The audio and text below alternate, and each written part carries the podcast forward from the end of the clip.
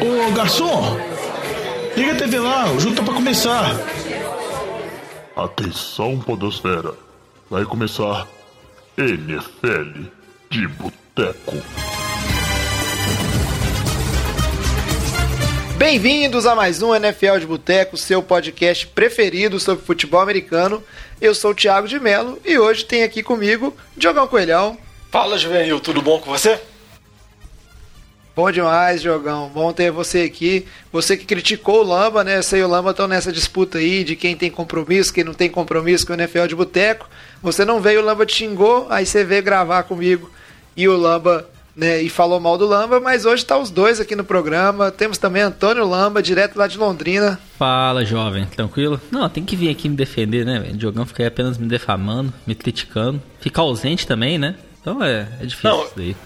E- Quero ver o circo pegar fogo. Não, e só pra falar que se eu for criticar o Lamba, toda vez que o Lamba não for vir, vai ter só crítica no programa. Diogão, É. não vou nem comentar as atrocidades que você fez na pauta desse programa aqui, não. Ô Lamba, a pauta é minha nesse programa, Na eu que mando. você vai comentar porque é o objetivo da pauta. É, exatamente. E temos aí, vocês já escutaram a voz dele, fechando né, o quarteto de hoje do NFL de Boteco, Vitor Oliveira. E aí, jovem, beleza? Bom demais, Vitinho. Como os meninos já estão antecipando aí, o programa de hoje, é a proposta é o seguinte: a gente pediu o Diogão para fazer uma lista ali, separar em categorias, em tiers, os treinadores da NFL, os head coaches. E aí a gente vai né, apresentar e discutir, ver se a gente concorda ou não com essa lista do Diogão. Então não foi um consenso, vamos dizer assim, que a gente chegou em conjunto. Foi a proposta falta de. É, exatamente. A proposta é justamente ver como é que o Diogão categorizou, bem no foco ali de quão é, arriscado que tá do treinador perder o cargo ou não, né? Quão tranquilo tá a situação dele na organização. E a gente vai seguindo assim. Antes é óbvio que a gente vai fazer nosso bloco de notícias, mas antes de seguir para ele, vamos só aproveitar aqui para aqueles recadinhos de sempre, né? Lembrar todo mundo que a gente continua gravando cada um na sua casa online por conta da pandemia, né? respeitando o isolamento social e lembrar também, vou pedir o Diogão aí para falar para vocês, que são os nossos ouvintes, como fazer para seguir o NFL de Boteco e entrar em contato com a gente. Só procurar nas redes sociais, sempre arroba NFL de Boteco, Boteco com U, que é o jeito certo de se inscrever, o jeito mineiro. Instagram, Twitter, Facebook. E também pode mandar uma mensagem pra gente através do e-mail nfldeboteco.gmail.com. Se gostar do nosso, do nosso programa de hoje, assim, falam outras categorias, outras posições que vocês querem que a gente faça separação. E a gente vai voltar no mesmo modo do programa. Exato, Diogão. Quero ver onde que o Lamba vai pôr o Dak Prescott. É isso que eu quero. Nossa É senhora. isso aí, vamos colocar o Coitado Lamba fazer a- Prescott a- E o Case Keenum. Fazer a eu acho que o Dak de- Prescott vai ter um tiro específico só pra ele. Vai, É, pode ser, QBs egocêntricos, QB que, fominhas que, tipo querem assim, ganhar na 40 verdade- milhões e não merecem 20. Se o, se o Lampa 20 for fazer uma, uma lista, ele vai ter que ter no, no- nas categorias dele lá, ele vai ter os QBs que o Lamba odeia, né? Porque tem uns que é- a categoria é só essa, tipo assim, o Lamba ele odeia do coração e pronto, acabou. E o Mas é Lamba. aí. Tem, tem um técnico aqui que, que, que pega bem pra vocês também, né, tio? Não, não tem não. Eu não tenho ódio no coração, não, no Vitinho. Eu sou um cara puro. né? Antes da gente seguir aqui, é, o Diogão falou muito bem. Vamos ver como é que vai funcionar esse tipo de programa. A gente acha que vai ser bem legal, vai ter bastante discussão é, bacana. Inclusive o Matheus, um ouvinte, entrou com a gente lá no Instagram. né, sugerindo essa questão de fazer tiers de posição e a gente gostou bastante da, suge- da sugestão dele, né? E já estava nessa pegada. Se tudo der certo, vão sair mais listas para vocês. Então, antes de ir para o bloco principal, vamos fazer uma rodada aqui rapidinha de notícias. Breaking News. Para começar a falar de notícias, né, vamos começar num assunto é, mais sério. No programa passado a gente fez brincadeiras né, no sentido que não tinha tanta notícia na NFL. Né, vamos falar do assunto dos protestos que estão acontecendo, principalmente nos Estados Unidos, por conta da morte do George Floyd, toda a questão do racismo né, e do preconceito e da violência policial, que é um problema não só dos Estados Unidos, mas lá é tão grave ou mais grave ou tão grave quanto no Brasil, mas é um país que enfrenta bastante essa questão da violência em relação aos negros. Vamos só aproveitar para falar no sentido NFL, né, o que está acontecendo. Eu sei que está todo mundo acompanhando o noticiário, mas não, não necessariamente está acompanhando o que, que tem ocorrido na NFL. Né? Então, pedi aos meninos para contar um pouquinho né, o que, que tem acontecido Começando pela questão aí, né? Acho que o, Diogão pode comentar pra gente, o, o Lamba também, que é torcedor do Saints, né? O, acho que, pelo menos para mim, quando o holofote baixou na NFL em relação à questão dos protestos, começou com o Drew Brees dando umas declarações que foram muito polêmicas, e aí começou a aparecer mais ações da NFL em relação a isso, né? É, em relação a isso daí, o Drew Brees fez uma declaração, a gente pode falar, infeliz, né? É, isso foi assim, ele não é conhecido por ser um jogador polêmico, né, dessas declarações. É aquela sempre discussão que existiu, né, naquela questão do Colin Kaepernick, quando se ajoelhava, que é, algumas pessoas falavam que era uma ofensa à bandeira americana, né, que ele não estava fazendo correto.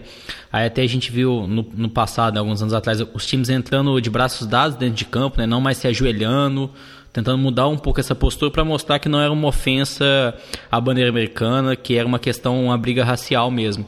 O comentário do Drew Brees foi em relação a isso, que ele acha que não deveria ofender a bandeira americana, é, os, o, o, o, exército americano que vai estar tá nas guerras, a gente sabe como que esse contexto é diferente dos Estados Unidos em relação ao Brasil. Só que considerando a situação atual, né, todos os protestos, até alguns casos com muita violência, né, em exagero que estavam tendo, ele deu uma declaração no meio desses protestos e isso repercutiu muito mal. É, assim, protestos em New Orleans, gritando assim, palavrão Drew Brees. É, muitas críticas. É, ele fez o, o correto, é, se redimiu, apagou esse vídeo com essa declaração infeliz dele, pedindo desculpas tanto para a equipe, né, para os jogadores, de, os companheiros de equipe que criticaram também ele publicamente por essa declaração. E os jogadores já estão ao lado de Breeze, né, se, porque ele admitiu o erro, né, fez uma declaração infeliz e teve a capacidade também aí de admitir o erro dele, mostrar, declarar formalmente, né, publicamente o suporte dele a toda essa questão racial e também fez uma uma declaração direta aí pro Donald Trump, né? Falando que o que está se discutindo aí não é ofensa à bandeira americana, não. É questão racial que o Trump deveria ouvir isso também, essa, toda essa briga aí. É, isso aí o importante é aprender, né? Vacilou, vacilou, mas que pelo menos aprenda, escuta aí, principalmente, né? Os, companheiros negros que têm muita voz, muita coisa para falar e explicar para a gente nessas questões. Né? E aí, falando em relação a, a, a, protestos e etc., né, você levantou muito bem, né? A gente viveu isso há poucos anos, a questão desses protestos da NFL, no caso, né, do pessoal ajoelhando, o Kaepernick como um dos líderes, muitos jogadores sendo multados, né, e muitos times é, falando que eram contra, eram a favor, e aquela questão toda, dando apoio não. Acho que é uma coisa que a gente espera ter de novo esse ano, e pelo menos a NFL parece que agora ela está né, tomando consciência da posição que ela tem que ter nessa relação, né, Diogão? E já é, até teve carta do Gudel aí admitindo que a, que a NFL errou em ter multado os jogadores na posição que tomou no passado. Parece que esse ano vai ser um pouco diferente, né? É, parece que esse ano vai ser diferente. Como você falou, teve um vídeo dos jogadores que eles se posicionaram fortemente a respeito da morte do George Floyd e do que representaria eles estarem ajoelhando, que não tem nada a ver com desrespeito ao hino ou à bandeira americana. É simplesmente um protesto pacífico contra a violência policial e contra o racismo, mas vale sempre destacar que esse é um ano de eleição americana. O Trump, como vamos dizer assim, campanha política dele, provavelmente se os jogadores se ajoelharem, vai bater forte, igual ele já falou que ele vai criticar. A gente sabe que a maioria dos donos dos times da NFL, se não forem praticamente todos eles são de pessoas conservadoras, geralmente ligadas ao Partido Republicano. Então vamos ver, né? Por mais que o Gudel falou que não vai punir, que os jogadores estão certos, isso ainda vai esquentar, principalmente eu acho que nas, nas proximidades das eleições, porque isso, esse tema vai virar de novo um assunto de discussão política. É, essa questão, é, essa questão dessa tensão entre donos e jogadores com certeza ela vai existir, né? E a gente já vê pelas manifestações esse vídeo dos jogadores que você comentou, é um vídeo bem interessante, assim, é um vídeo bem, bem pesado, né? mas ele já mostra a, a posição firme que os jogadores eles pretendem ter em relação a isso. A gente tem que acompanhar para ver como é que vai ser, né, Vitinho? É, o que mais pegou desse vídeo, na verdade, é que é quase é, as grandes estrelas do, dos diversos times exigindo que a NFL se posicione de uma forma diferente do que ela vinha se posicionando quando ela multava e quase censurava o protesto dos jogadores no hino, né? Então os jogadores exigem que a ANEL, que, que a ANEL, eu trabalho tanto com isso, que a NFL, é, admita que errou. E isso é porque é... o cara tá de férias, né? Ó pra você ver. Eu tô de férias, bicho, pra você ver.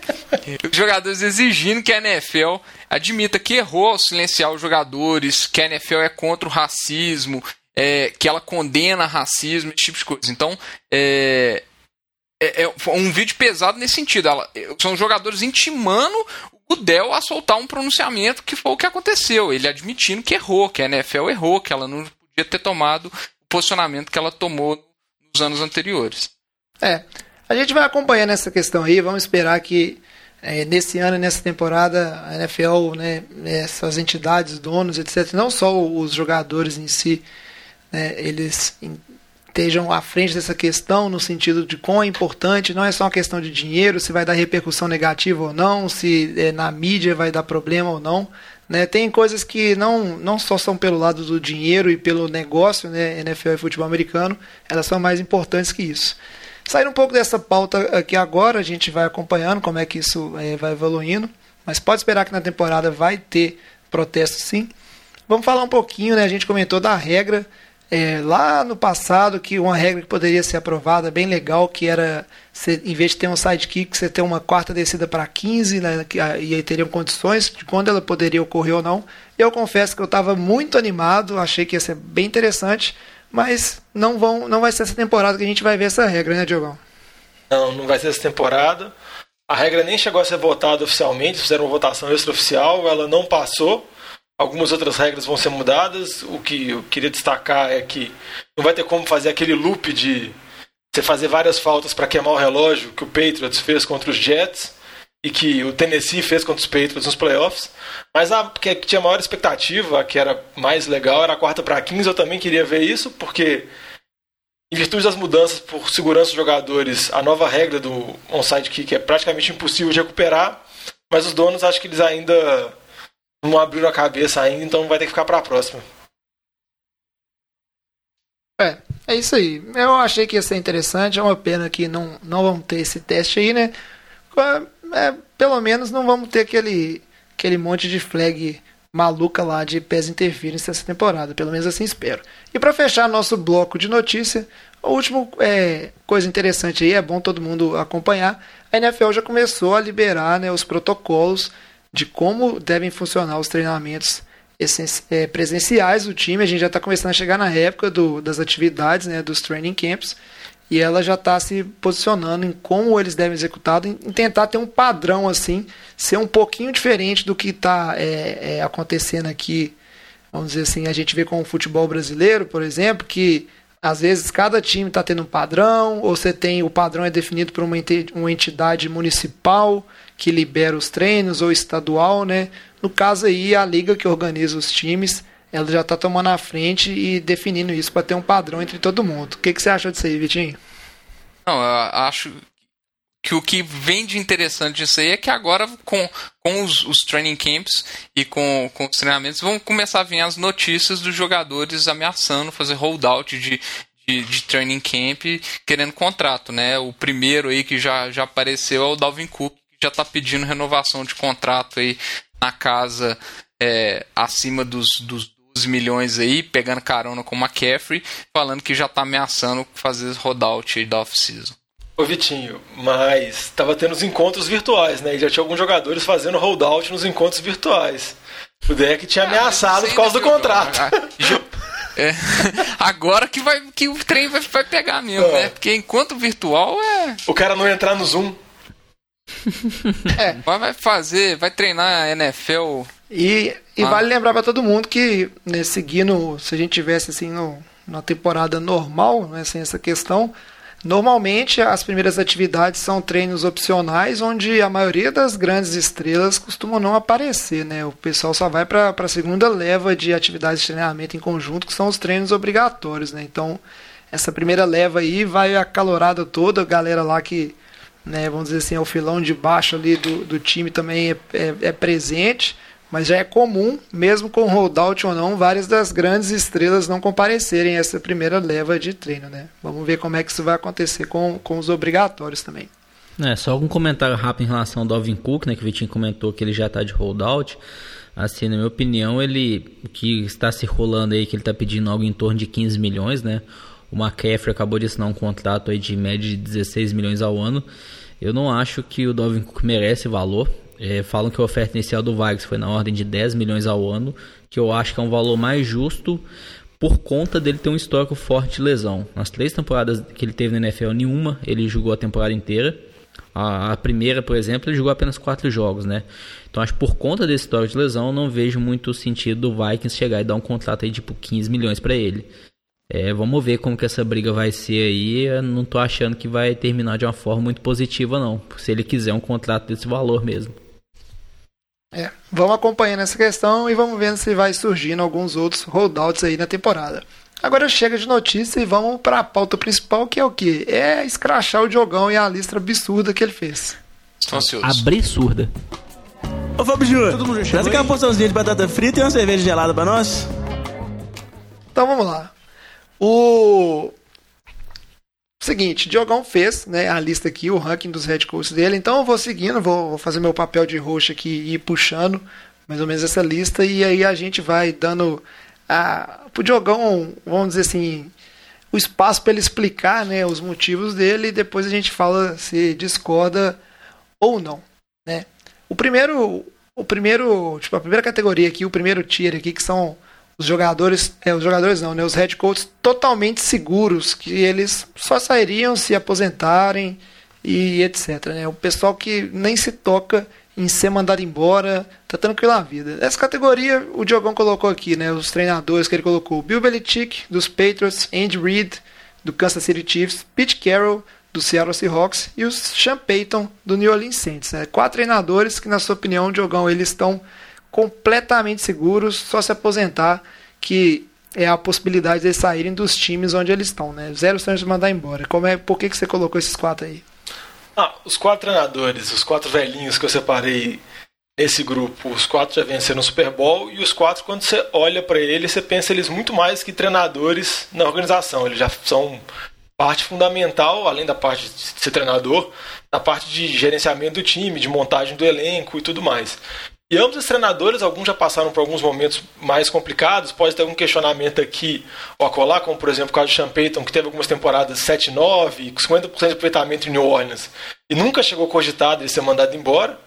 O próprio, o próprio também Pete Carroll tem alguns questionamentos com relação ao ataque, ao problema com o Russell Wilson, mas também acaba esbarrando mais nos coordenadores de ataque do que nele mesmo em si, porque ele não chama, ele não é tão responsável pelas jogadas. Então eu separei esses quatro aí que eu acho que são os quatro totalmente seguros e que mandam e desmandam nos times. Ah, eu entendi. Esses caras pra vocês são tipo o juiz do STF ali, né? Só sai na aposentadoria compulsória. Não, não vou, Exatamente. Não com o juiz do STF, e... não, senão eu queria brigar aqui, velho. Lá que os caras e... são os bandidos. E. Ô Lambas, isso é outro, isso é outro podcast. Mas. O, e ambos eles, igual você brincou de, sobre aposentadoria, acho que a chance de cada um sair dos times é aposentar mesmo pelo, pela idade mais avançada. E aí, Vitinho e Lamba, vocês concordam? É, acho que são nomes que são meio padrão, né? São quatro é, jogadores acho... aí bem consagrados. Eu acho que tem alguns outros aí que, que, que estão bem consagrados, que estão, que estão há muito tempo no, seus times aí, mas já que o Diogão quis colocar aí só os velhinhos aí, eu vou ficar calado. É, eu, eu, Diogão, eu, vou, eu discordo só de um nome que você colocou, cara, que é o do Pete Carroll.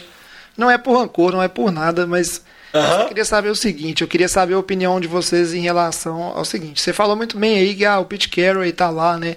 Ele ajudou a, a transformar a franquia de Seattle na franquia vencedora que ela é agora, né, na visão que ela tem, ele que draftou o Russell Wilson, ele que optou por dar, né, deixar o Russell Wilson de titular no lugar do Matt Flynn né, na temporada de, de calouro dele. É, mas muito se discutiu, principalmente na temporada passada, e vem se discutindo desde que a, a grande defesa lá né, de Seattle ela veio se desmontando. E um pouquinho daquela opção no Super Bowl lá de passar em vez de entregar a, a bola para o Marshall Lynch também, né? Tem alguns, algumas manchas nessa carreira do Pete à frente do Seahawks. Mas tem se discutido muito a questão né, dele insistir em alguns modelos de ataque, e correr com a bola, e confiar na defesa, e etc. E não dar tanta liberdade para o Russell Wilson. E a gente vê o Russell Wilson salvando o Seahawks, né, talvez jogo após jogo, do que deveria ser uma derrota. Vai chegando no finalzinho lá libera o monstro da jaula e o Russell Wilson vai lá e resolve. Só queria saber de vocês todos aí, não é só do Diogão, vocês não acham que no Seahawks a gente, dependendo de como é que for andando o ano, ah, beleza, teve esse problema na temporada passada, mas o Seattle foi para os playoffs, né? Talvez um ano ruim ou um ano onde as tensões entre o Wilson e o Pete Carroll se agravem, você não pode acontecer uma situação um pouco é, estilo Green Bay Packers, onde você tem começa a ter um tensionamento entre o quarterback e o e o Pete Carroll. Eu entendo que ele é tipo, consagrado, né? E tudo, mas se o Russell Wilson começar a encrencar e igual o Aaron Rodgers fez e começar a bater muito em cima dessa questão de ter mais liberdade, a mídia em cima de dar mais liberdade, eu acho que a organização ela optaria por Russell Wilson e não por Pete Carroll. Vocês não vê nenhuma possibilidade de, disso acontecer, não?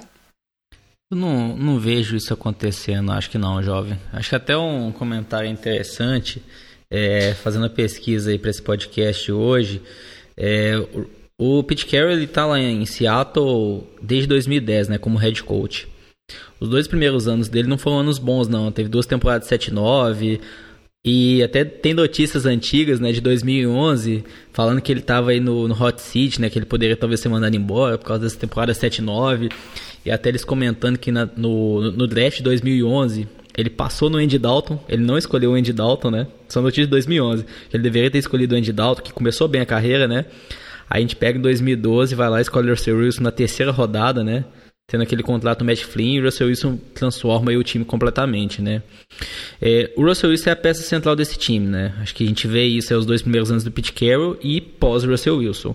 Só que eu acho que o Pete Carroll tem todos os méritos dele também. Acho que em relação ali à união do elenco, né, o que ele faz, é, se ocorresse essa briga, eu acho até que eles ficaram talvez com o Pete Carroll. Até pelos boatos que a gente ouviu há uns tempos atrás aí, falando que Seattle estava é cogitando trocar o Russell Wilson. Que eu acho o que Pete... não faz sentido. Mas... Não, velho. Mas o, o, Russell Wilson ele tem pelo menos mais 10 anos de carreira. O Pete Carroll ele tem 10 anos de vida, talvez. ele é muito velho já. Não, mas ele não, não parece ser tão velho. Mas um dos motivos que eu coloquei ele até nessa primeira categoria foi por causa dessa que o Lambo comentou, dessa notícia surgiu nessa off-season do draft do Baker Mayfield que o Seattle cogitou trocar pela primeira posição, passar o Russell Wilson para Cleveland para ter a primeira posição, para o Pete Carroll reestruturar de novo um, um, time nos moldes que ele tinha feito quando o time foi campeão.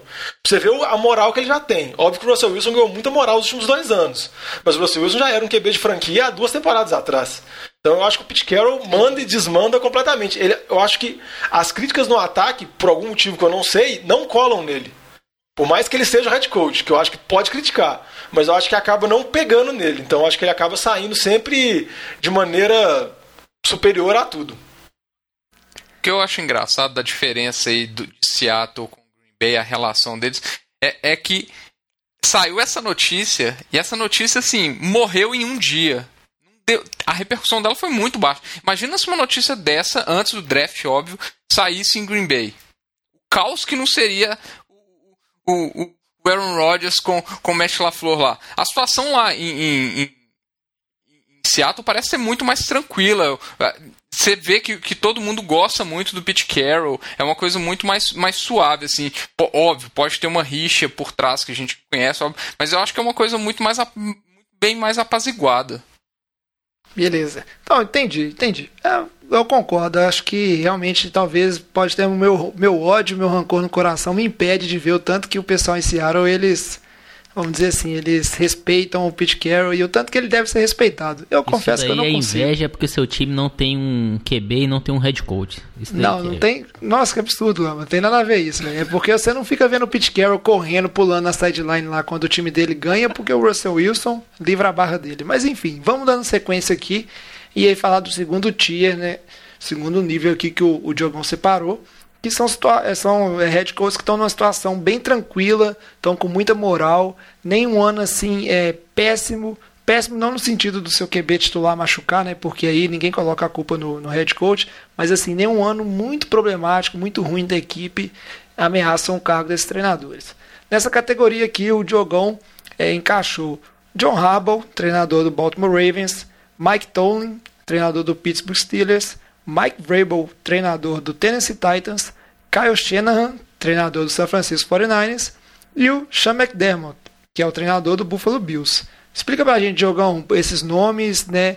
por que, que cada um deles está nessa lista sua aí, né? Por que, que vocês encaixam? Por que, que vocês acham que eles estão, tipo assim, bem tranquilo, não tá na sua lista dos velhinhos lá consagrados, mas são Só pela treinadores idade. que estão praticamente intocáveis também nessa temporada.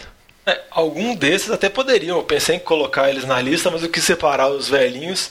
Eu acho que esse grupo você até pode separar ele em dois grupos. Um voltado mais para treinadores veteranos, como o John Harbaugh em Baltimore, que está há vários anos, já ganhou o Super Bowl. E o Mike Tomlin também, vários anos em Pittsburgh, já ganhou o Super Bowl. E alguns treinadores mais novos que pode-se dizer que mudaram a dinâmica da franquia, chegaram e têm uma moral absurda. Você vê o tanto que a imprensa ameri- americana elogia o Mike Vrabel pela preparação do jogo. O Shanahan em São Francisco, eu acho que ele tem mais moral que o GM, mais moral que o Jimmy G, ele tem mais moral que todo mundo lá. E o Sean McDermott em Buffalo, que conseguiu levar um time que no os playoffs há 500 anos com o Tyrod Taylor. E agora com a janela aberta por causa das turbulências dos Patriots, eu acho que ele vai ter moral e vai conseguir ganhar muito espaço. Então, são treinadores são posições totalmente seguras e eu acho que nem um ano muito ruim abalaria eles. Mas eu concordo que tem uma separação entre eles, principalmente entre os dois veteranos os três mais novinhos. Entendi, Diogão. Mas é. Eu não. Dos dois veteranos que você falou aí, eu, eu entendo, por exemplo, o John Harbaugh, eu acho que vale a gente lembrar é um pouco que ele há duas temporadas atrás ele estava muito cogitado para ser mandado embora, mas aí você teve uma o time acabou ficando com ele, você teve a reviravolta enorme com a questão do Lamar Jackson e ele chegou a ganhar aí de head coach do ano também, né, nessa questão toda. Mas essa lista não tem muito assim pra comentar, não. Quer saber do Vitinho ou do Lamba ali, se vocês concordam também, se tem alguém aqui que vocês acham que não deveria estar nesse ranking, o que, que vocês acham aí?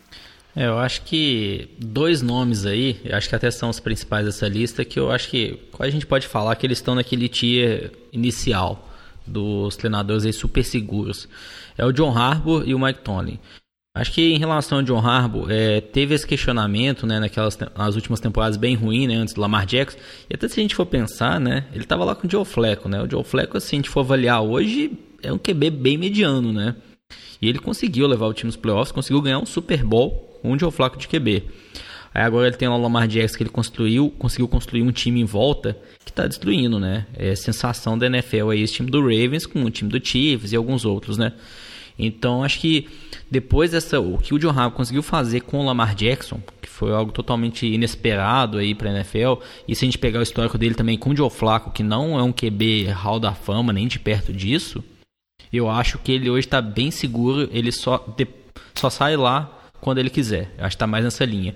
E o Mike Tomlin, que até os dois times aí são da divisão, né, disputam aí, é, o Mike Tomlin também, todos os 13 anos que ele está no Steelers, ele nunca teve uma temporada negativa, de mais derrotas do que vitórias. E olha aí, ano passado, ele ficou sem o Big Ben basicamente a temporada inteira, jogando com o terceiro QB, né, Duck Hodges. Então, o que ele consegue ainda fazer com o time, pensa aí, Antônio Brown, Levon Bell, olha as, as, as confusões que esses jogadores estão causando, né? E ele tinha os dois lá dentro do time, ele conseguia controlar os dois. É, deu alguns problemas, deu, mas ele conseguia controlar. Então acho que o Mike Tony também tem um, um controle total ali do, do vestiário, do time, do elenco. É, teve troca de coordenador, o time ainda continua competitivo, continua tendo chance de playoffs, sem o QB principal. Então acho que esses dois nomes eu diria que tem um seu emprego é completamente seguro na NFL pelos próximos anos aí. É, ô só pra falar que eu realmente cogitei colocar eles no grupo de cima, mas o motivo de eu não ter colocado foi exatamente dois asteriscos que você citou. O do Harbaugh é a oscilação que ele teve na última temporada do Flaco com o Lamar Jackson, porque juntou tanto um final de contrato dele com o time não indo tão bem. Realmente teve especulações muito fortes que esse é o ano derradeiro dele, a gente nunca vai saber se é verdade ou não. E o com o Mike Tomlin, por mais que o trabalho dele eu acho exuberante, eu acho que tem, sempre tem algumas críticas com relação à condução de vestiário dele, por causa de problemas extracampo. O pessoal costuma brincar que os Steelers são as Kardashians da NFL, porque tem mais notícias extracampo que tudo, tem muita polêmica, tudo. Por mais que ele consiga controlar, lá parece que sempre é um barril de pólvora que pode estourar a qualquer momento. Mas eu acho que estão totalmente seguros e, igual eu disse, separados dos treinadores novos que tem muita moral. É, no caso do Tony, eu, eu confesso que eu concordo com vocês que é, beleza está há muito tempo, mas vamos combinar, igual o Lamba falou aí. é aquela, aquele ano que foi confusão com o Levan Bell, com o, até o Big Ben também tinha muita confusão. O Big Ben fez críticas diretas a ele e à comissão técnica, né? O, ele sobreviveu, então moral tem. Vamos agora a gente está falando do pessoal mais tranquilo. Vamos descer assim nessa ainda no nas categorias de treinadores que estão com o cargo mais garantido do que ameaçado mas porém não, vamos dizer assim, não tão intocáveis igual esses primeiros que a gente falou. Agora a gente vai para uma categoria que o Diogão chamou aqui de na crescente, que é o pessoal que tá com moral, mas aí o Diogão voltou assim, mas nada demais, ou seja, o cara tá com meia moral. Eu quero que você explique isso aí pra gente, Diogão, como é que funciona isso aí. Tá com moral, mas nada demais. E aí, nessa categoria, o Diogão colocou pra gente o Cliff Kingsbury, que é o treinador do Arizona Cardinals, está indo pro seu segundo ano como treinador. Matt LeFleur, que tá no Green Bay Packers também, indo pro segundo ano, né? Teve a primeira temporada em Green Bay lá, bem interessante. Frank Reich, do Indianapolis Colts, que desde que foi pros Colts, aquela confusão, né? Vale lembrar dos Colts lá, que ia ser o, o coordenador ofensivo dos Patriots, né? Que eu esqueci o nome agora. Josh McDaniels. Josh McDaniels, aí ele deu para trás na última hora e veio o Frank Reich, e desde então um cara bem elogiado, né? Tá indo bem. Brian Flores, do Miami Dolphins, que era para ser o time esquisito, né? Vamos dizer assim, que não fazia nada, tava tancando, mas surpreendeu muita gente. Temporada passada, não é esquisito, né? Era para ser o pior time da temporada passada, acabou que não foi. E para fechar a lista, Doug Peterson, que é o treinador do Philadelphia Eagles, o time do Vitinho aí. Explica pra gente, Diogão, o porquê né, dessa categoria, o que, que é esse negócio de tá com moral, mas nada demais, né? E por que, que você colocou esses nomes nela? Não, primeiro eu queria falar que essa categoria é bem heterogênea. Esses treinadores estão aí por diferentes motivos. Primeiro, acho que o Kingsbury e o Brian Flores, como você comentou, na segunda temporada deles. Na primeira temporada eles não conseguiram resultados em campo expressivos, mas conseguiram boas evoluções dos jogadores. O Brian Flores desenvolvendo a defesa de Miami, o Kingsbury desenvolvendo o Kyler Murray. Eu acho que eles trazem boas perspectivas para a segunda temporada, então acho que eles têm um crédito bom pela primeira temporada. O Frank Reich, eu acho que ele foi, teve a primeira temporada dele brilhante, eu acho que a segunda temporada dele foi boa, foi muito turbulenta por causa das lesões do Andrew Luck, mas eu acabei colocando ele nessa categoria porque eu acho que a segurança dele vai estar muito atrelada à aposta que eles fizeram na posição de QB, que é a aposta no Rivers, eu acho que vai dar certo. Mas eu acho que dependendo, se não funcionar muito bem o vovô lá, pode complicar um pouquinho a situação dele. Não acho que vai ser mandado embora, mas acho que pode pegar um pouco mal. E com relação ao Matt LeFleur e Doug Peterson, que eu acho que são os mais polêmicos, para se dizer assim, o Matt LeFleur é mais um feeling meu, porque se você for na, analisar a temporada dele, ele chegou na final da NFC, acho que teve 12 vitórias, então ele poderia estar numa situação bem mais tranquila, 13 mas 13 3. Poderia estar numa situação bem mais tranquila, podia tranquilamente estar na categoria de cima. Mas eu acho que a situação complicada com o Aaron Rodgers pode, vamos dizer assim, causar um certo uma situação mais vamos dizer assim, aquecer um pouco mais os bastidores lá em Green Bay, eu acho que pode respingar alguma coisa para ele.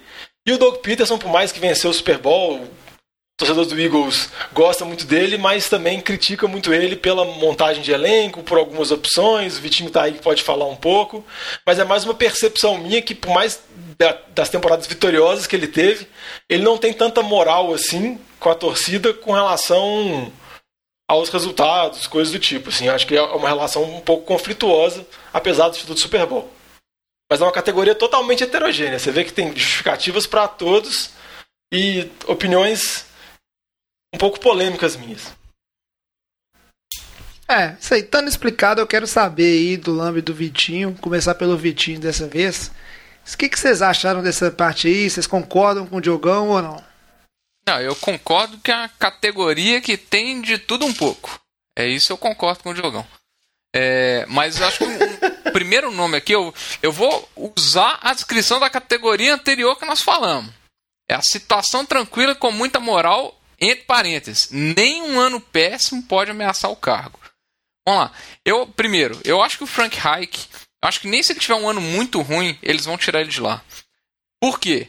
O time de, de Indianápolis é um time muito jovem. Ele tá tendo uma evolução com o time. Tá, vários jogadores estão evoluindo muito.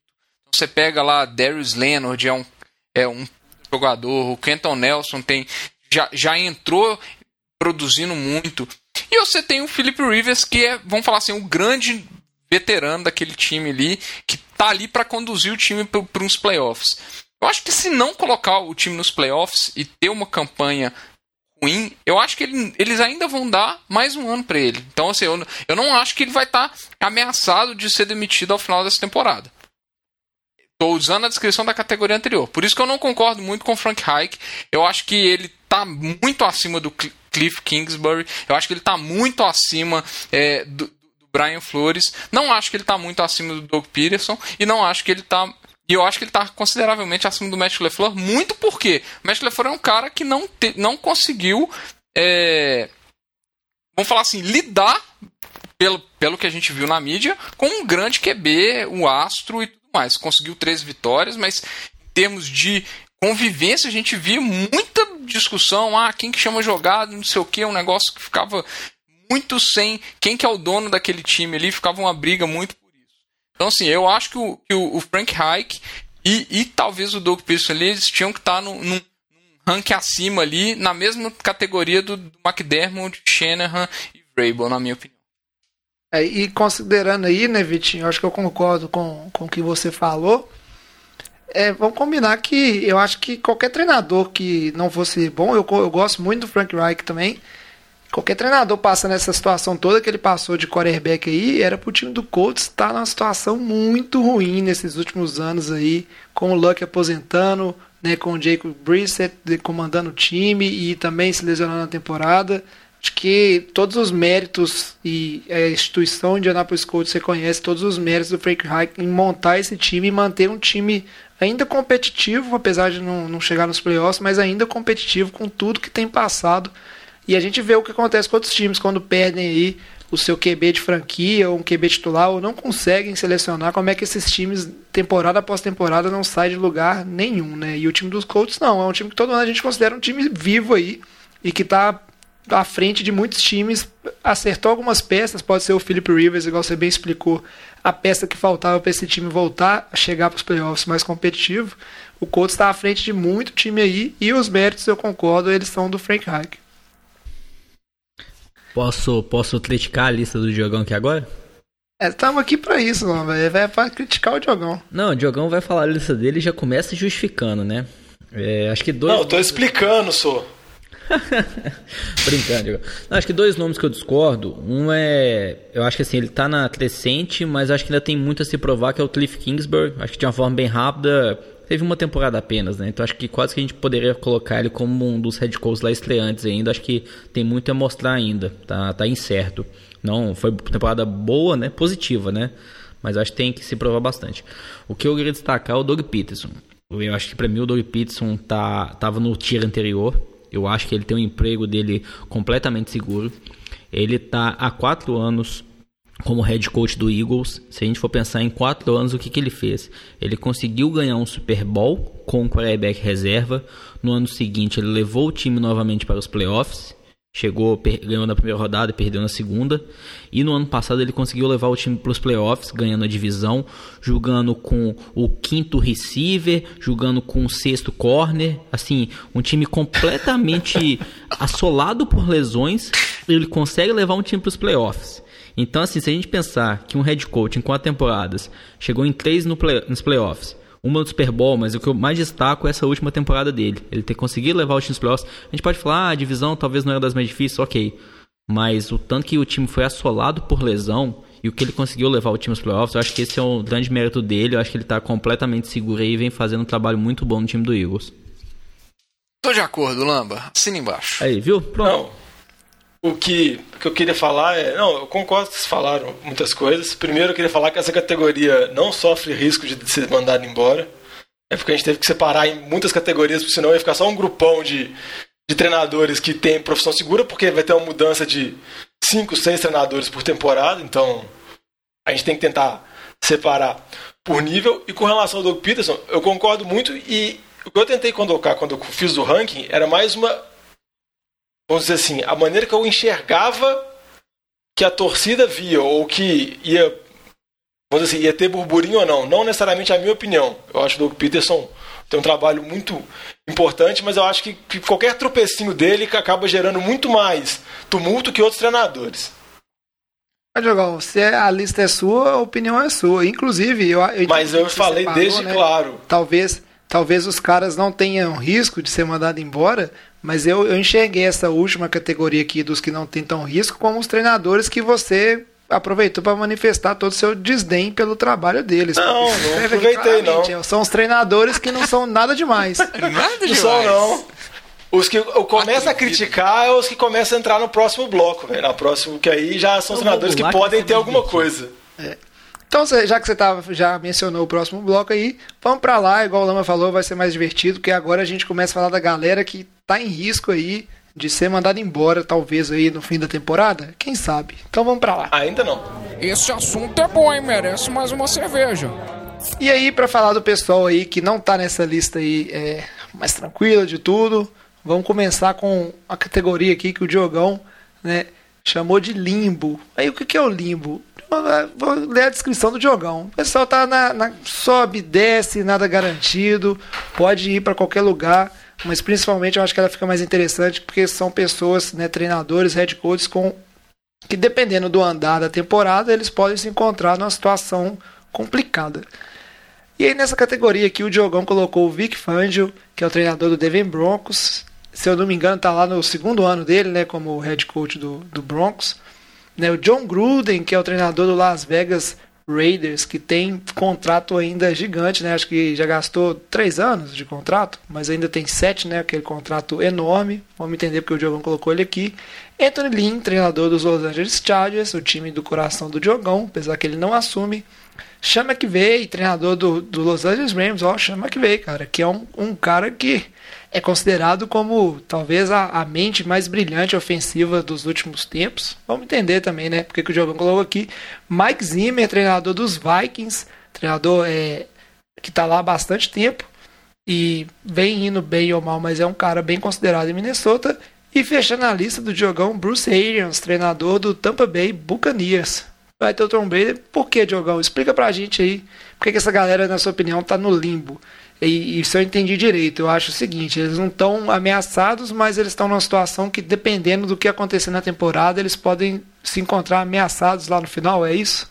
Não, eu acho que eles estão numa situação assim que é difícil você ter falar se está com moral ou não, igual eu falei, é difícil categorizar, ela é mais heterogênea ainda que a outra. E quando eu montei ela, tipo assim, se ele tiver uma temporada muito ruim, talvez a próxima temporada dele pode ser a temporada derradeira. Seria como se fosse um spam de duas temporadas ruins, talvez consiga derrubar. A gente já vê que na próxima, na próxima categoria, talvez uma temporada ruim seja suficiente. Essa aí talvez precise de mais coisa, ou ser uma temporada ruim com alguma coisa muito absurda extracampo, alguma relação muito complicada com algum jogador-chave ou com diretoria. Deu para ficar mais claro? Então, deu. Então aqui, aqui a gente está falando dos treinadores que que eles, vamos dizer assim, dependendo de como foi essa temporada aí, eles já precisam começar a repensar o que, que precisa fazer para salvar a carreira, porque eles não estão numa situação tão tranquila assim. Acho que é isso. É, né? o, então, o, que eu, o que eu tô querendo falar é que, vamos dizer assim, eles não têm pelo menos uma fichinha de crédito que os outros podem ter. Ou tem menos? Entendi. Vai, Vitinho. Qual que é a fichinha de crédito que o Cliff Kingsbury tem depois de uma temporada de cinco vitórias, jogão? Sabe que, qual, cê, que eu acho? Você me coloca o Sean McVay, que é um cara que em três temporadas tem três temporadas positivas, 68% de vitória, um Super Bowl e um playoffs na carreira. Ô, Diogão, sei, é safadeza sua. Sabe o que eu posso falar? Já viu falar de viés de alto e viés de baixa? Eu acho que Qual Kingsbury... que é o viés da alta não. do cara que tem cinco vitórias, jogão? Sabe qual que é o negócio? Não, pera aí. o viés da baixa do McVay. Não, pera aí. O do Kingsbury, que eu acho, é que ele tá muito atrelado ao Kyler Murray, que foi muito bem na temporada de calor, até que foi o calor ofensivo do ano. E eu acho que foi uma aposta que a Arizona fez, acho que a Arizona tá satisfeita com essa aposta, e eu acho que vai tentar manter por um bom tempo. Eu acho que a ficha de crédito dele é mais o desenvolvimento do Kyler Murray.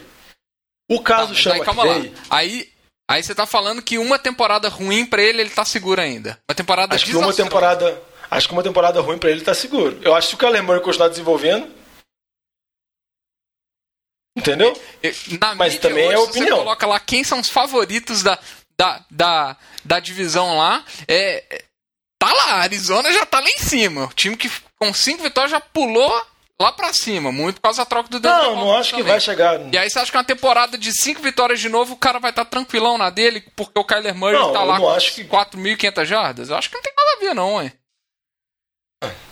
O, o que eu ia falar do, do Sean McVay é que eu concordo que é um treinador. Eu acho que ele já teve muita moral, já foi o gênio ofensivo da NFL. Todo time já tentou achar o Sean McVay. E, mas desde a derrota do Super Bowl, eu entendo que o Rams tem uma situação complicada, principalmente envolvendo o salary cap. Time não tem tantas seleções de draft, o time tem contratos muito pesados, vai ter que pagar o Jalen Ramsey agora uma bala. E eu acho que o Rams vai, pode acabar se complicando nisso. E é aquele negócio. A expectativa no, no é muito alta ele ser o gênio do ataque ser totalmente maravilhoso. Qualquer coisa mínima, igual a temporada passada que teve, que o ataque começou a ratear, que o Goff já não foi o mesmo, que o Gurley já caiu, ele já foi bastante sabatinado. E nessa temporada tem a mudança da comissão defensiva em toda, que o Wade Phillips saiu, tem agora uma aposta dele e que eu acho que dependendo pode pesar. É, eu acho que só complementando aí, se eu fosse dar um palpite nessa questão do Chama que veio, e até se a gente pensar aí se tiver um desempenho ruim do time, eu acho que eles mandam o Jared Goff embora, mas não mandam o Shaq McVay embora. Que até o Goff a gente tem mais questionamentos em cima dele, né? Assim, ele teve uma evolução logo depois que o Sean McVay assumiu, né? Que era muito ruim com o Jeff Fisher. Então, acho que assim, o Goff, na minha visão, é um produto do Sean McVay, e não o contrário. Então, acho que se fosse sair alguém, se o time tiver mal, eles tiram o Goff e renovam um time com um novo QB, mantendo o Sean McVay. Mas você não acha que o McVay tinha muito mais moral há duas temporadas atrás que tem agora? Eu acho que a questão aí, Diogão, é se a gente pensar um pouco de novidade, né? Quando ele surgiu na liga, ninguém esperava, era o, head coach mais novo, né? É assim, a novidade. A novidade é sempre mais legal, é mais divertido, ninguém conhece. Aí depois de duas, três temporadas, é, cai um pouco na mesmice, né? Você perde assim o charme, ah, não é mais tão legal, não é o queridinho. Mas ele ainda tá tendo um bom desempenho, sabe? Ele ainda consegue ter um time competitivo ali.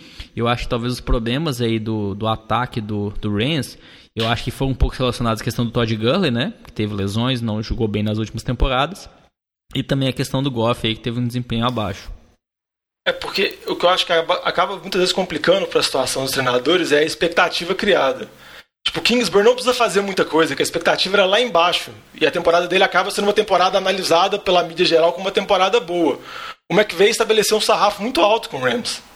E ele vai ser cobrado por esse sarrafo dele. Eu concordo que ele tem mais moral que o Goff, mas não sei quanto seria fácil livrar do Goff, por causa do salário astronômico dele. Mas eu acho que eles tentariam se livrar do Goff primeiro. Mas eu acho que como a subida do McVay foi muito rápida, a queda dele também pode ser muito rápida, por questão puramente de expectativa. É, entendo o seu ponto aí, mas acho que até em relação ao Goff aí, ele tá com um contrato, é, se não me engano, ele tem mais. teria que ficar mais dois ou três anos aí, porque eles renovaram bem antes do fim do contrato de calor dele, né? Até na linha que você falou aí, mas eu acho que eles acabam assumindo esse cap aí, mas. Bom, vamos ver. É. É, Acho mas vamos, com relação ao McVay, nós vamos concordar e discordar, viu, Diogo? Exatamente. É, entendi. Mas tem que ter opinião polêmica, Vitor. Tem que ter opinião polêmica pra vender o ranking. Não, não. V- vamos falar do Dak Prescott então. É, isso aí. Mas assim, bom, o McVay, beleza. Qual outro treinador aí que vocês acham que o Diogão tá, tá delirando aí em Tem um aí que eu acho que tá mais na berlinda do que tá nesse muro aí, que nesse subindo e descendo do jogão no. Eu acho que é o Anthony Lynn. Tem duas temporadas que a gente fala que o Chargers é tem um dos melhores plantéis da NFL, tem um super time e não sei o quê. Chegou em 2018, conseguiu levar para o Super Bowl, para os playoffs, ganhou o wildcard, chegou contra o Patriots, tomou uma aula. Uma aula de- tática. Não foi nem de, de- Vamos falar assim, não conseguiu parar o jogo terrestre do New England Patriots. Foi zero. Chegou no ano seguinte, teve um- uma porrada de lesão no, no- no time, a secundária acabou e tudo mais. E o time teve uma temporada muito ruim. Muito diferente do que aconteceu com o Philadelphia, por exemplo. Por exemplo. Né? E olha lá que a divisão do, do Chargers não é lá, é essas divisões mais complicadas do mundo, a exceção do Chiefs. Então, assim, eu acho que é um cara que se ele não conseguir entregar alguma coisa com um elenco saudável, mesmo que seja com o Tyrod Taylor, que não é um dos piores QBs, assim, que é um QB razoável, com o nível de plantel que ele tem, ele tem que conseguir entregar alguma coisa com o time do Chargers. Eu acho que a expectativa, não, o sarrafo o Diogão tá colocando em cima do Anthony Lynn não é um sarrafo que tá lá embaixo, não. Se ele tiver uma temporada de cinco vitórias de novo, eu acho que ele não consegue sustentar para um time que quer reconstruir ele. Se ele com, com um QB que é veterano, que, é tu, que tem uma, uma, qualidade considerável, não consegue, com aquele plantel que o Chargers tem, entregar uma temporada positiva, eu acho que eles vão querer um QB novo para conseguir reconstruir essa franquia com o Justin Herbert. Acho que não. só um, um, outro nome que eu também vou falar, que eu acho que está mais pro, pro tier inferior, né, com mais risco de demissão, é do Vic Fangio, lá de Denver. É, ele teve agora a primeira temporada apenas dele, né, como head coach. Ele era antes coordenador defensivo. Eu acho que ele estava sendo bem criticado ao longo da temporada e no final ganhou uma nova esperança, né, com o Drew entrando, mostrando uns sinais que poderia ser a solução de, da posição de quarterback para esse time de Denver. Eu acho que se ao longo desse ano, talvez pelo Vic Fangio ter uma mentalidade mais defensiva, o Drew Locke não apresentar uma boa evolução, Talvez o John Well lá, que é o GM, tome a decisão de tirar o Vic Fangio e trazer talvez uma mente ofensiva. É, não me surpreenderia aí se ao final dessa temporada o Vic, Vic Fangio seja mandado embora com o John Elway querendo trazer uma mente ofensiva para desenvolver mais o Drew Locke se ele for o QB de franquia de, do Denver mesmo. Isso se o John Elway manter o emprego, né? é, que é outra coisa também. Eu acho que é, é mais complicado. Mas com, primeiro com relação ao Anthony Lynn, eu eu coloquei ele inicialmente na categoria de baixo, igual o Vitinho falou, depois eu mudei ele, porque eu acho que ele tem duas tábuas de salvação. Uma que o Vitinho falou, que é a temporada decente com o Tyrod Taylor como QB, mas outra que eu acho que pode ser uma tábua de salvação dele é se o time tiver muita lesão, igual o Chargers sempre tem. Se o Justin Herbert entrar e conseguir bem, ele conseguir desenvolver o QB bem, talvez eles podem optar nele para ser o treinador de QB e tentar atrelar treinador para desenvolver o QB e tentar atrelar a primeira temporada dele que foi boa, coisa desse tipo. Por isso que eu acabei não colocando ele na categoria de baixo. Com relação ao Vic Fangio, se ele tivesse terminado a temporada igual o Denver começou, eu acho que realmente estaria lá. Mas eu acho que o bom final do Drew Locke e as movimentações que Denver fez, trazendo algumas peças ofensivas, por mais que o Vic Fangio seja um treinador especialista em defesa, eu acho que eles estão tentando dar uma moral para ver se o Drew Locke desenvolve e o Drew Locke vai. Eu acho que antes de talvez trocar o Vic Fangio, eles tentariam trocar a coordenação de ataque para desenvolver o QB. Eu acho que ele tem um, um pouquinho mais de moral do que os próximos que a gente vai falar. Não, beleza. Só para fechar a questão de Denver aí, é, se a gente pegar os últimos head coaches, todos ficaram dois anos no cargo. O Gary Kubiak ficou lá de 2015 2016, o Vance Joseph 2017 18 e agora o Vic Fangio em 2019 e quem sabe só 2020.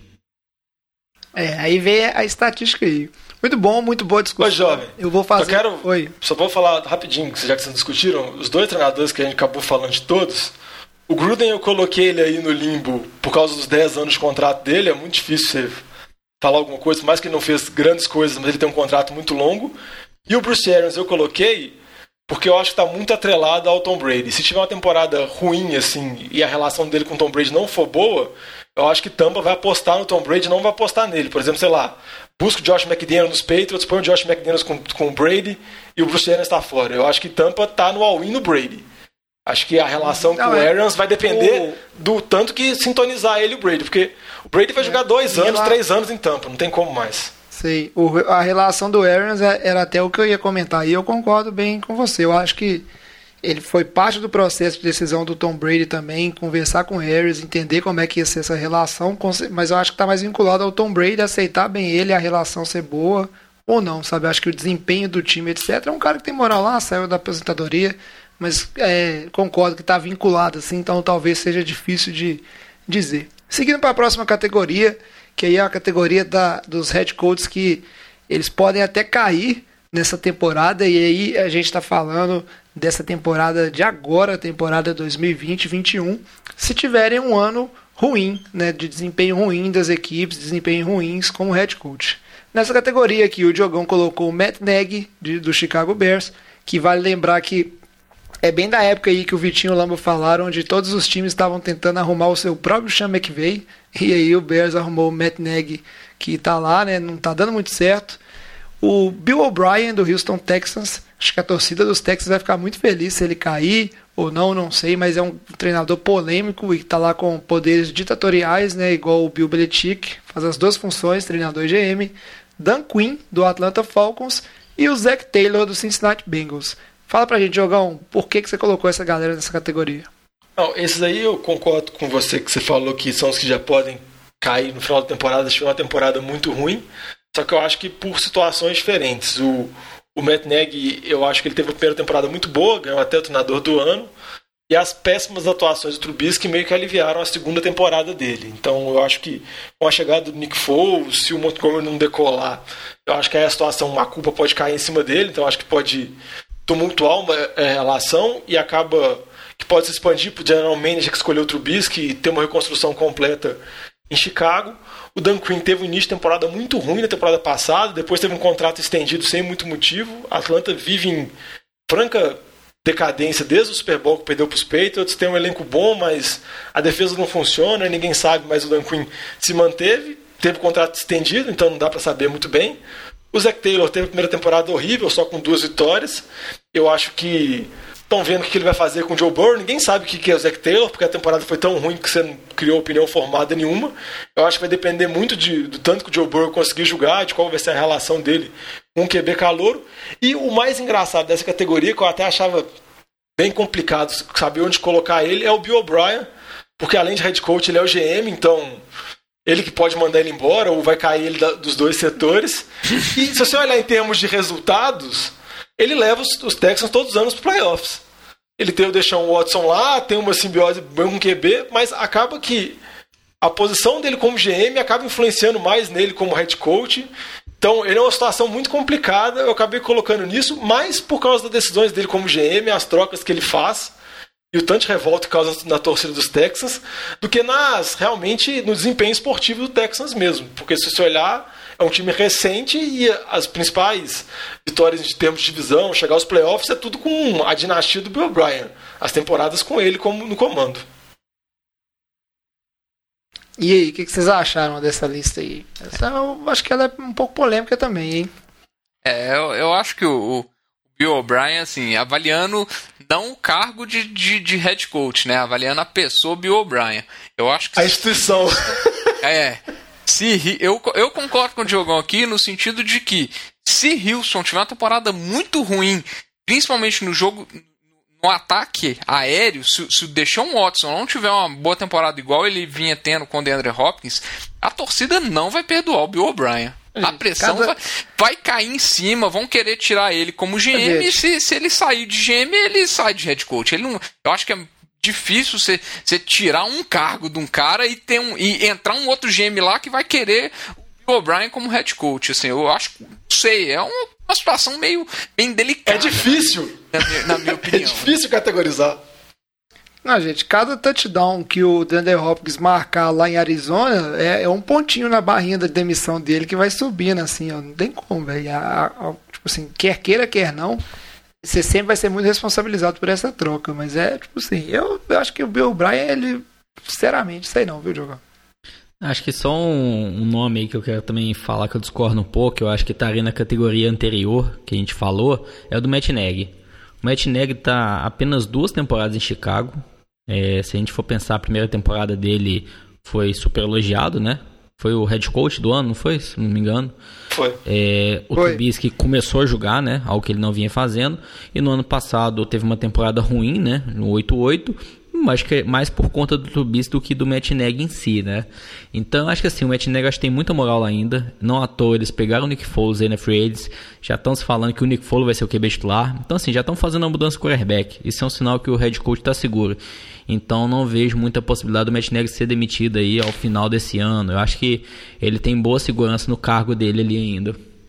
É, em relação ao Matt Nagy, Lamba, eu acho que eu concordo com você também. Uma coisa que é, é bom ter em mente é que a temporada onde foi muito bem a defesa lá, quem era o coordenador né, de defesa era o, o Fangio, e aí ele foi lá para ele foi lá para Denver e desde então tipo, a defesa teve uma queda e eu acho que o momento ainda é esse do Matt Nagy se provar como uma mente ofensiva, né? Lá que veio da escola do Bruce do Bruce Arians, não do Ô oh, rapaz, de Kansas City lá, como é que chama? O Andy, Andy Reid, né? Veio lá, né? Era coordenador de, de ataque lá. E eu ainda acho que os times têm essa mentalidade de tentar arrumar um, um treinador que coloque o ataque nos eixos, porque é isso que está fazendo bastante diferença né, nas últimas temporadas em termos de ganhar. Não sei se ele é uma temporada ruim, derruba ele ainda não. É igual a gente conversou um pouco do, do, do Chama que veio também. É, quando você acha um treinador onde você aposta na capacidade dele de é, levar seu time para um patamar um pouco mais acima, você não se livra dele é, é, rapidamente assim. Não acho que ele tá, tá tão em risco ainda nessa temporada, não. É, eu, eu, eu vou concordar com o Diogão nessa aí por um motivo muito simples. Porque pensa na situação. Se ele coloca o Nick Foles para jogar e o Nick Foles não performa bem, ou seja, acabou toda a parcela de culpa do Trubisky, vira tudo em cima do, do, do, do Nagy. Se o jogo terrestre não funcionar, vira tudo em cima do Matt Nagy. Então, assim, por, por que que o Trubisky desandou totalmente? Todo mundo esperava a evolução do Trubisky. Pô, é, é culpa é só do Trubisky? O esquema de jogo estava ajudando ele? Eu acho que não estava. A pressão em cima do Trubisky, ele ter que passar 40, 50 bolas, era um, um esquema de jogo muito errado, na minha opinião, e na opinião de muita gente. Então, assim, eu acho que se Trubisky for como titular, começar, não evoluir, colocar o Nick Foles e também não performar, eles vão falar assim, oh, mas eu te dei um, um, um QB calouro você teve uma boa temporada e o seu esquema de jogo atrapalhou ele. Eu te dei um campeão do Super Bowl e você não conseguiu performar com ele. Você quer que eu te. Você quer. O que, que você quer? Pra, pra, você, que jogador que você vai evoluir? Então, assim, eu acho que vai começar a ter uma pressão em cima dele, sim. É, por isso que eu acho assim, um ano ruim do Matt Nagy, se for desastroso, eu acho que ele vai ter muito, muita pressão nas costas, sim. E o, e o que eu acho que pode ser o calcanhar de Aquiles Neg, além do que o Vitinho falou do Nick Foles não ir bem, é o Ryan Pace, GM de Chicago. Que ele é muito criticado pela troca do Trubisky. E eu acho que se tiver um Chicago muito ruim e o Ryan Pace cair, eles fizerem uma mudança na posição, acho que para chegar um novo GM lá e querer mudar o, o head coach, aí já é, pode ser muito provável. Dá um reset total. É, exatamente. E Chicago tem a tradição de ser um time sempre um time muito focado na defesa para mudar. Os caras estão, ah, vou trazer um treinador agora mais voltado para a defesa, já que o nosso ponto forte é a defesa. Vamos ter que buscar um novo QB para desenvolver. Eu, eu não vejo esse cenário muito complicado. Eu acho que a aposta que ele fez é no Nick Foles e eu acho que ele vai, por causa do Trubisky, ele vai ter sempre essa pulga atrás da orelha. Então por isso que eu acabei colocando ele nesse ponto. Também, Diogão. Seguindo aqui para é, última categoria que a gente tem, assim, categoria que avaliando, né? Depois desse a gente vai comentar os estreantes que o Diogão resolveu deixar de fora que são os que estão correndo bastante risco. Entendo aqui que a galera que se bobear pode ir embora até antes da temporada regular acabar. E aí tem três treinadores aqui, que são o Doug Marrone, do Jacksonville Jaguars, Adam Gaze, dos Jets, e o Matt Patricia, do Detroit Lions. Ah, igual você comentou, é a categoria dos treinadores com situação mais complicada. Eu acho que o Doug Marrone já é um zumbi ambulante. Eu acho que o Jaguars, em vez de resolver apertar o botão de reset na próxima temporada, eles falaram: não, vamos esperar mais um ano aqui, deixar arder mais um pouco, pra gente conseguir mais capital de draft. E na próxima temporada a gente troca tudo: troca GM, troca head coach, troca tudo. Deixa o Minchel aí para vender umas camisas e vender umas, uns bigode falsos. O Adam Gaze eu acho que está muito atrelado ao Sandarnold, tem que desenvolver o Sandarnold, senão não vai. E a gente sabe que o Adanguês é uma bomba relógio porque ele cria desavença com todo mundo. Então pode esperar que vão ter mais desavenças ainda no Jets nessa temporada. Então acho que ele é totalmente direcionado ao Darnold. E o Matt Patricia, que chegou em Detroit. Detroit não conseguiu desenvolver a defesa. O Matt Stafford acabou machucando a temporada passada, que complicou, mas o Stafford acaba se. Ele joga bem, mas o time não consegue vitória, o time não consegue estabelecer jogo terrestre, o time não consegue nada. E acho que o Matt Patricia fica muito com moral lá dos tempos de defesa dele dos Patriots, com um lapisinho atrás da orelha, e eu acho que a situação dele é complicada. É, Diogo, eu acho, isso aí eu, eu particularmente acho que esses três nomes aí, para mim é terreno comum, não tem como discordar. Então, quero saber se o Vitinho Lamba eles têm alguma coisa a acrescentar, mas é igual você falou, é uma e... turma aí que realmente está fazendo hora extra no cargo já. Não, e sinceramente. Um comentário rápido, eu acho que o, o Matt Patricia, eu acho que ele não teve um elenco ali porque ele, sei lá, porque ele se propunha. É, eu acho que ele tem talento, é, talvez não como head coach, mas sim como coordenador ofensivo por tudo que ele fez no time do Patriots. Então, talvez head coach não seja a posição para ele ali não. Será que era ele ou o Bilacek? É. Isso, né? Se pensar o tanto que a defesa foi bem ano passado sem ele, né? Com o filho do Bebelacek. É, é, foi bem, foi bem com o Brian Flores também. E, e com relação ao Patrícia, acho que acaba complicando ele é que ele fez uma mudança completa no elenco de Detroit. Deu em nada. E esses três treinadores, eu só queria falar que eu acho que nem precisa ter um ano horrível para ele ser mandado embora. Eu acho que se eles tiverem um ano mais ou menos, eu acho que eles já correm risco. Eles precisam ter uma temporada boa para manter o emprego. Diferentemente dos É. outros, que precisam ter uma- temporada ruim e é mandado embora, mas uma regular talvez segure. Esses aí eu acho que tem que ter uma temporada boa, tem que ter uma justificativa muito clara. Só o Doug Marrone que eu não entendo como ele tá lá ainda, então. Pois é, mas só, só time complicado também, né, nesse ano, né? Jaguars, Jets e, e Lions, situação bem difícil. Fechando aqui, só para não deixar nenhum treinador de fora, né? Tem os treinadores estreantes, que aí o Diogão não colocou em ranking nenhum. E Que eu não sou vidente. né, não, tem por que colocar o cara se ele não teve a nenhum. A gente tem o Matt Rule do Carolina Panthers, né, o Mike McCarthy, que vai ser o treinador dos Dallas, né, depois de um ano aí afastado, aprimorando, estudando. né, vamos ver como é que é esse desempenho dele é, à frente do, do time dos Cowboys. O Joe Jude, que vai ser treinador do Giants, Ron Rivera do Washington Redskins e o Kevin Stefanski do Cleveland Browns, que vai assumir esse time do Browns, que é um time que mudou de treinador recentemente aí, né, nas últimas temporadas mais de uma vez. E vamos ver como é que é esse primeiro ano. Aí, treinador que estreante no primeiro ano para cair, só se o time for desorganizado, tem muita coisa, mas realmente aí não dá para colocar, né, o risco. Tem que ver pelo menos uma temporada primeiro. Essa aí foi a lista, né? Agora vamos pro nosso bloco de fechamento. Ô galera, nós estamos fechando a cozinha, vocês vão querer mais alguma coisa? Para fechar aqui, antes da gente se despedir, só fazer uma pergunta, né? Esperamos que vocês aí, os nossos ouvintes, tenham gostado. Mandem a opinião suas pra gente dessa lista do Diogão, se vocês concordam ou não. Se vocês quiserem né, meter o burralho no Diogão igual os meninos fizeram aqui, pode também. Né? E manda opinião que é bem importante. Agora, só para fechar assim, vamos só fazer uma brincadeira. Tirando esses três últimos aí, que são os com mais risco, né? Que a gente falou, Doug Marrone, Adam Gaze, o Matt Patricia, que inclusive nem teve discussão se deveria estar em outro lugar ou não, né? Os mais óbvios.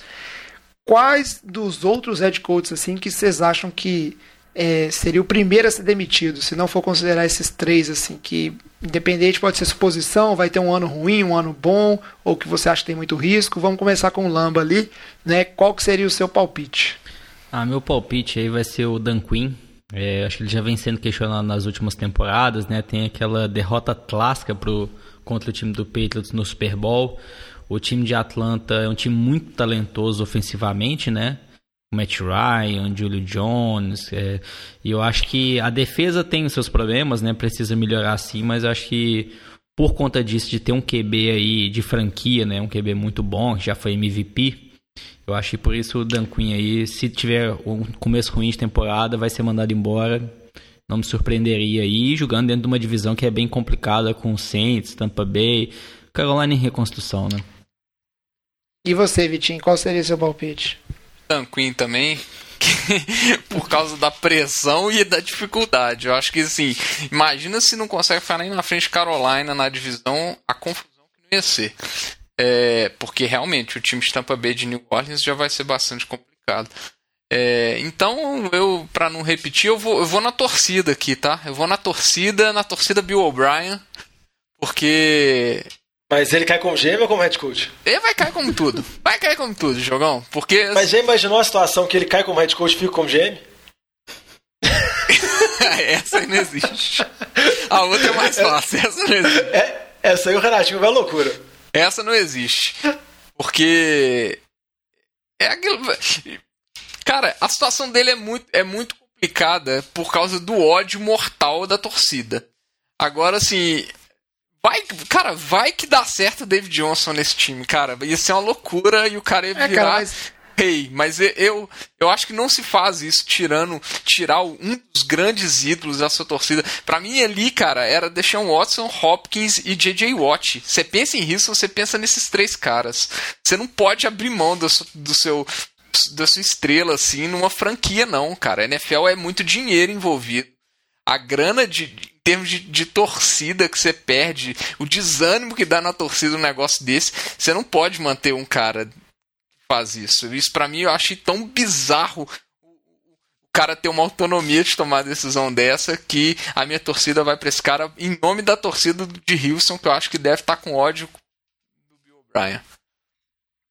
É, eu vou falar aqui antes de dar a voz pro Diogão, porque ele já montou uma lista inteira, né, por conta própria. Eu, se eu fosse votar num cara assim, sem ser esses três, que eu acho que tem muita chance de cair, eu acho que é o Anthony Lynn, dos Chargers. Tem muita coisa para pesar nessa temporada aí. Os Chargers é um time, quando o Vitinho fala, por exemplo, de pressão, é um time que toda temporada fala-se bem do time. Perder o Philip Rivers pode ser uma coisa, tipo, um baque muito grande e você ficar dependendo do seu QB calouro, é, ele entrar eventualmente, que isso não vai acontecer no início, e ele tem um ano promissor e salvar, por exemplo, igual aconteceu com o Lamar Jackson lá e com os Ravens, na, na temporada onde se discutia muito se tinha alguma ameaça em relação ao John Harbaugh. É, ainda assim, não sei se a situação do Lin não é um cara provado e com a moral suficiente para, mesmo se o QB calor entrar e ter um, uma pontinha de esperança assim, esse, esse time é, salvar né, o, ele como head coach, pode optar por seguir em outra direção no que tiver no mercado e, na verdade, a tendência mesmo é o time dos Chargers enfrentar problemas e ter mais uma temporada decepcionante. Eu acho que se isso acontecer, ele não sobrevive, não. O time dos Chargers, com um QB novato, não tem por que ficar esperando e dando chance pro Anthony Lee. Então, ele seria meu palpite. Diogão, fecha pra gente qual que seria o cara aí? Você não colocou lá entre os três da sua lista, qual que é o cara que você colocaria lá? Se ele pegar alguém do tier do Antonilinho, eu vou ficar bolado. se eu mandar o chama. se, eu, se, eu, se, eu, se eu mandar o chama que veio aí, você vai à loucura, né, Vitinho? Ah, não. Mas aí, o, aí é safadeza. O que eu queria palpitar, que eu ia até falar, eu ia até contar uma história, que eu falei, imagine um cenário que o Adam Gaze arruma problema no vestiário, o Jamal Adams fica pedindo troca que nem louco, o Darnold pega uma doença misteriosa, aí o, o Gaze é mandado embora e assume o Greg Williams no meio da temporada como head coach interino. Vai falar que esse cenário não é possível nos Jets. Mas como vocês não deixaram eu selecionar um dos três, eu vou dar o palpite no, no Dan Quinn também, igual o Lamba falou. Eu acho que é o que corre mais risco. Só lembrando que na temporada passada teve várias notícias falando que ele poderia ter sido mandado embora na Bay. Os Falcons tinha dúvida se ia voltar ou não. Ele acabou voltando, ganhou dois jogos, depois teve contrato estendido, mas eu acho que tirando os três que estão que não pode falar, eu palpitaria o Dan Quinn. Então é isso aí. A gente fica por aqui, esperamos que vocês tenham gostado desse programa do NFL de Boteco. Manda pra gente a sua opinião, se você concorda ou não com o ranking do Diogão. Manda pra gente aí qual que é o treinador que você acha que vai ser mandado embora. Se quiser participar da nossa brincadeira aqui no final, né? Fora o Doug Marrone, Eda Gaze e Matt Patricia, quem que você acha que deve ter mais chance aí de ser mandado embora nessa temporada? E aí, para mandar sua opinião pra gente, como é que faz, Diogão? Quais são os canais de comunicação para seguir e se comunicar com a gente aqui no NFL de Boteco? Redes sociais, Instagram, Twitter, Facebook, só procurar NFL de Boteco, Boteco com U. E o e-mail para mandar pra gente é o nfldeboteco.gmail.com. E só pra falar que o Vitinho foi falar da Enel, brincou da Enel, acabou a luz na casa dele. Pagando língua. É verdade, pra você ver. Como é, que, como é que é a coisa, né? O cara, o cara lá que fala da Neel garante energia aqui de todo mundo. É ela que fiscaliza e regula, não é? Então. É, a luz acaba, vai ter que mandar a notificação lá. Mas é isso aí, a gente fica por aqui então. Esperamos novamente. Né, vou dizer aqui que vocês tenham gostado. Mande seu feedback, mande sua sugestão, faça como o Matheus, sugestão de pauta, de assunto. É tudo sempre bem-vindo. A gente continua com episódios quinzenais. Então voltamos daqui a duas semanas, a partir da data de lançamento desse episódio, é claro. E é isso aí. Traz a saideira, fecha a conta, passa a régua e até programa que vem. Falou!